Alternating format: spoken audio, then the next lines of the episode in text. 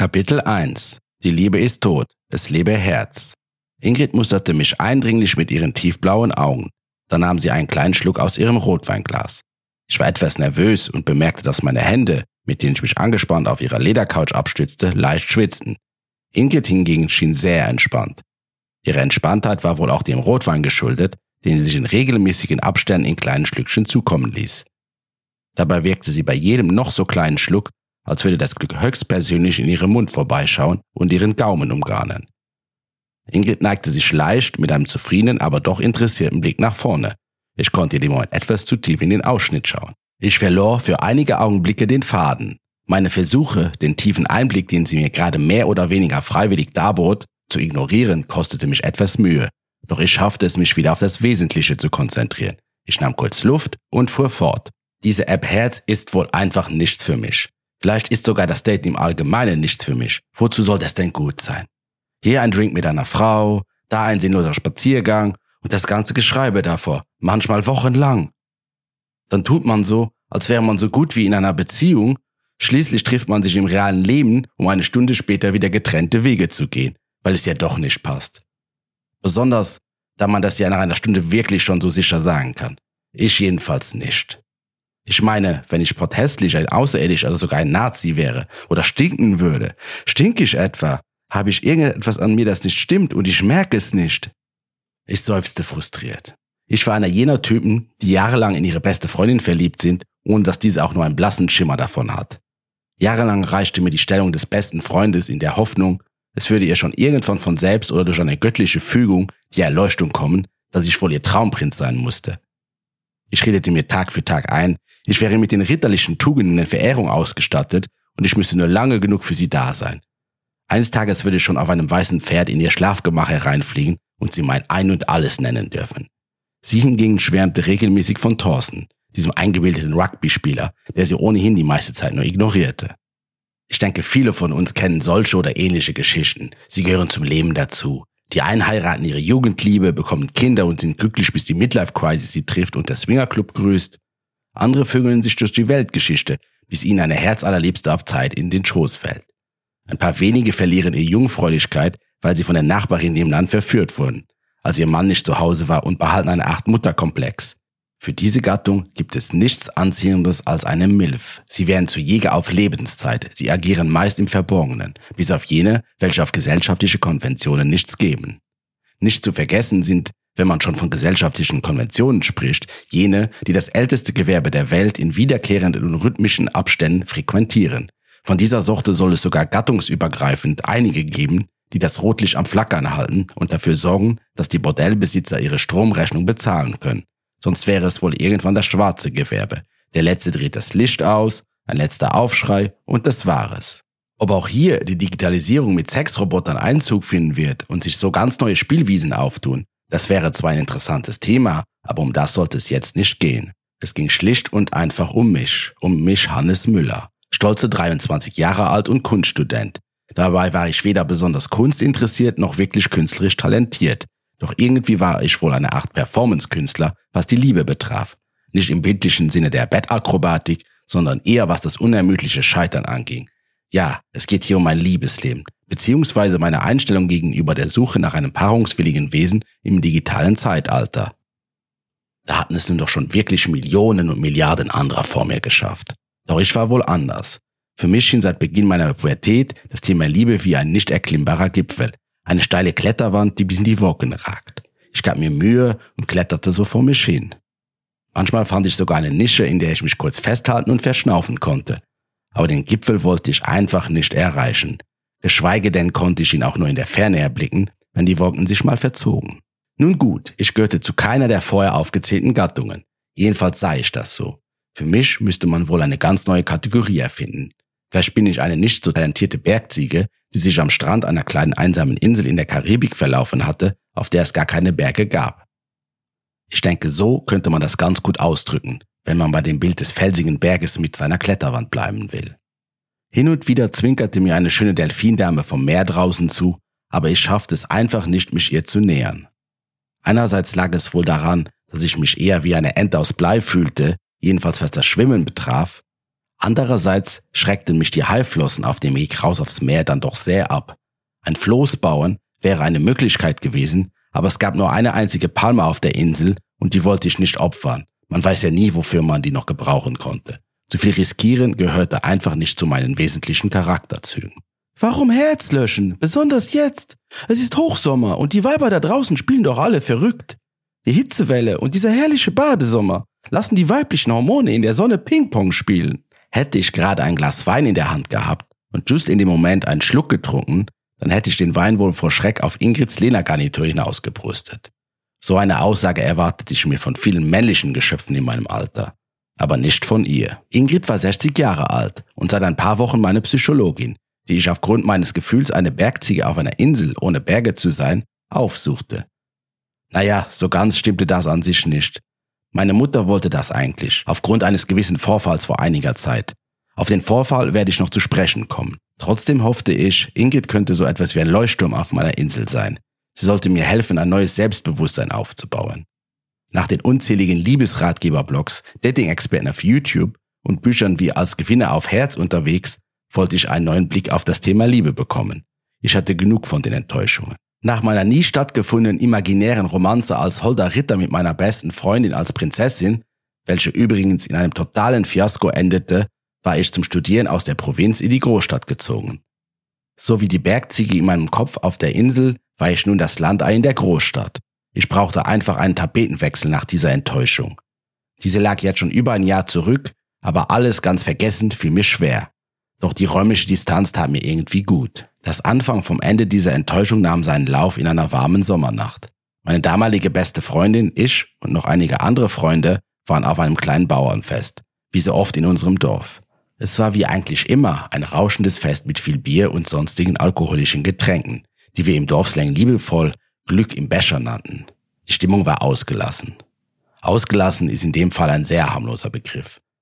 An sich war die Stimmung aber einer gewissen Uhrzeit an der Grenze zur ekstatischen Eskalation. Die meisten der Anwesenden waren schwer betrunken und eine schwerelose Leichtigkeit des Seins hallte mit DJs Ötzi Stern durch die sternenklare Nacht.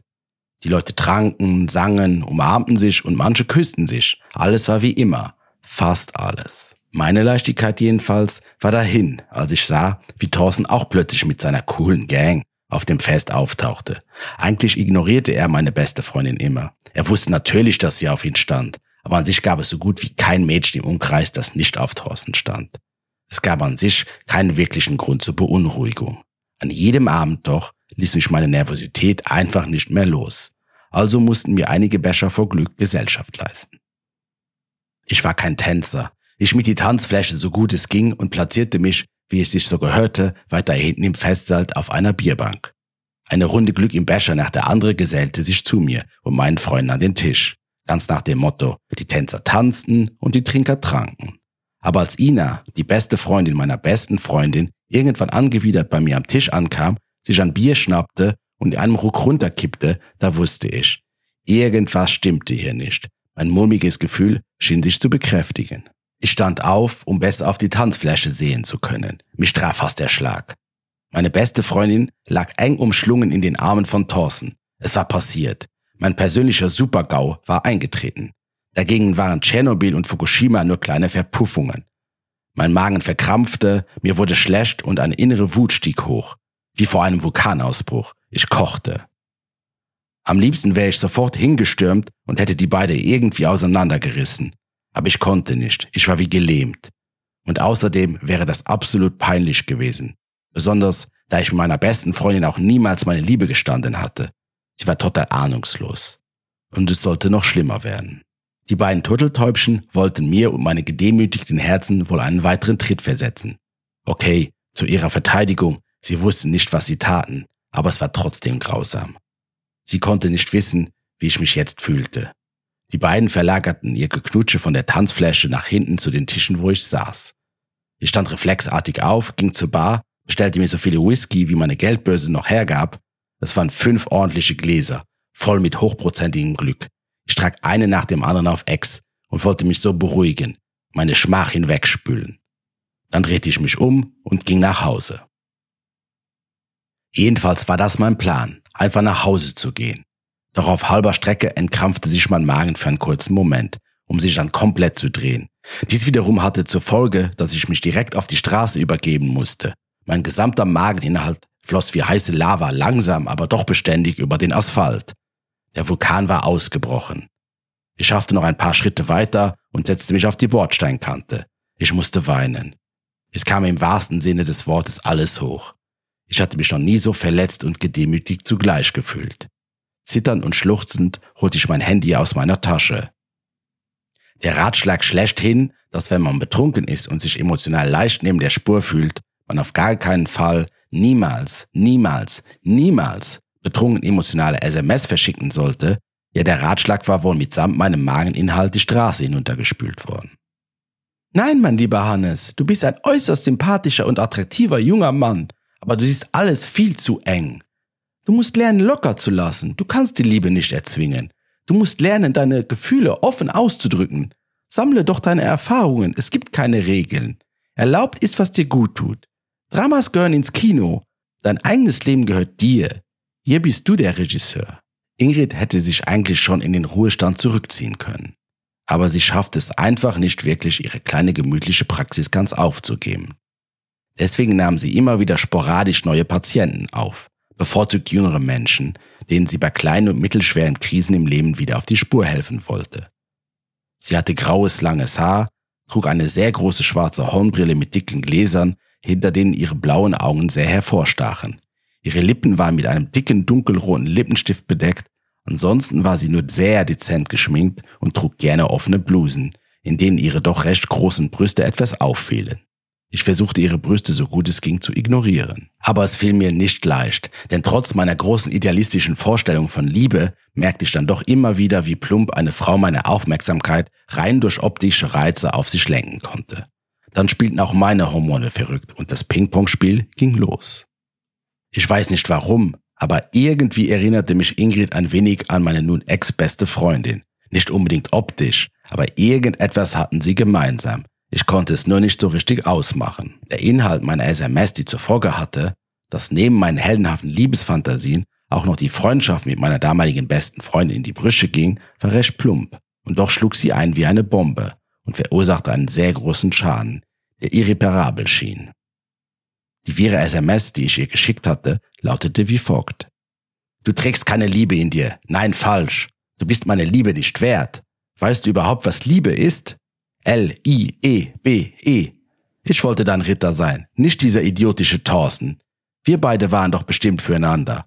Warum hast du das nicht gemerkt? Ich muss jetzt meine Konsequenzen ziehen. Ab sofort bist du nur noch meine ex-beste Freundin und ich lade dich hiermit offiziell von meinem Begräbnis aus. Solltest du meinem Wunsch nicht nachkommen, drohe ich dir mit einer Unterlassungsklage. Ich hatte im Eifer des Gefechts meine beste Freundin, als ich für ein Häufchen Elend am Straßenrand saß, von meinem Begräbnis ausgeladen. Zusätzlich drohte ich ihr mit einer Unterlassungsklage, sollte sie jemals mir oder dann später meinem Grabe zu nahe kommen. Wer dann genau nach meinem Tod dafür Sorge tragen sollte, dass mein Wunsch auch eingehalten werden würde, soweit hatte ich dann doch nicht nachgedacht. Jetzt im Nachhinein mag wohl so mancher über diese SMS schmunzeln, aber damals hatte sie einen wunden Punkt getroffen. Die Schwester meiner ex-besten Freundin war einige Jahre zuvor bei einem schlimmen Autounfall zu Tode gekommen. Seitdem verstand sie keinen Spaß mehr, was solche Themen betraf. Besonders da ich nach der SMS mein Handy ausgeschaltet hatte und so bis zum nächsten Tag am Mittag nicht erreichbar war. So ein Alkoholrausch musste man halt ordentlich ausschlafen. Meine nun ex-beste Freundin war in jeder Nacht nicht mehr zu lachen zumute. Sie machte sich große Sorgen und hatte Angst, ich könnte mir etwas antun. Nachdem sich herausgestellt hatte, dass ich noch lebte, kündigte sie mir die Freundschaft. Sie wollte nichts mehr mit mir zu tun haben. Ich hatte nie vor, mich umzubringen, wirklich nicht. Aber nachgedacht, was meine Nachricht aussagen würde, darüber hatte ich noch weniger. Es war im Nachhinein betrachtet wohl das Gesündeste, was mir damals passieren konnte. Ich war wieder frei, losgelöst von den schweren Ketten einer Liebe, die nur in meiner Fantasie existierte. Aber es tat weh, verdammt weh. Und ich fühlte mich einfach nur unendlich dumm. Auf den ersten Blick wirkte Ingrid meist doch etwas einschüchternd, mit ihrer strengen, aber doch leicht koketten Art. Im Grunde jedoch hatte sie einen sehr weichen und anschmiegsamen Charakter. Durch diese Kombination von Härte auf den ersten Blick und ihrer weichen Art auf den zweiten Blick konnte sie so schon manchen Patienten aus der Reserve locken. So wohl auch mich. Ich war zu Anfang dann schon etwas eingeschüchtert Und als ich merkte, dass dies bei ihr eine Fassade war, fühlte ich mich irgendwie erleichtert und konnte mich sehr gut öffnen. Ich erzählte ihr viel von meiner Erfahrung mit meiner ex-besten Freundin, aber auch von meinen ersten wackeligen Versuchen in der Datingwelt des Großstadtdschungels. Die Großstadt war vielleicht dann doch besser als eine einsame Insel, aber auch nicht wirklich das gewohnte Terrain einer Bergziege. Ingrid war ihr Leben lang nie verheiratet gewesen und hatte auch keine Kinder. Ausgerechnet von dieser Frau sollte ich Tipps bekommen, wie ein glückliches Liebesleben funktioniert. Ich war schon skeptisch. Aber ihre leicht großmütterliche Art gepaart mit diesen koketten Verhaltensmustern, die einen vermuten ließen, dass diese Frau genau wusste, wie Männer ticken, beruhigte mich im Endeffekt dann doch. Ich war wohl einerseits ein bisschen naiv, aber andererseits dachte ich mir, wenn ich schon 150 Euro die Stunde bezahle, um hierher zu kommen, dann sollte ich es vielleicht auch versuchen. Genau genommen bezahlte meine Mutter die Stunden, aber das änderte nicht viel an meinem Dilemma und noch weniger, dass es viel Geld war. Ingrid hatte ja recht. An sich hatte ich nichts zu verlieren. Schlimmer oder verrückter als in jener Nacht konnte es ja nicht mehr werden. Das jedenfalls dachte ich und löschte Herz nicht. Hätte ich damals nur geahnt, was auf mich zukommen würde.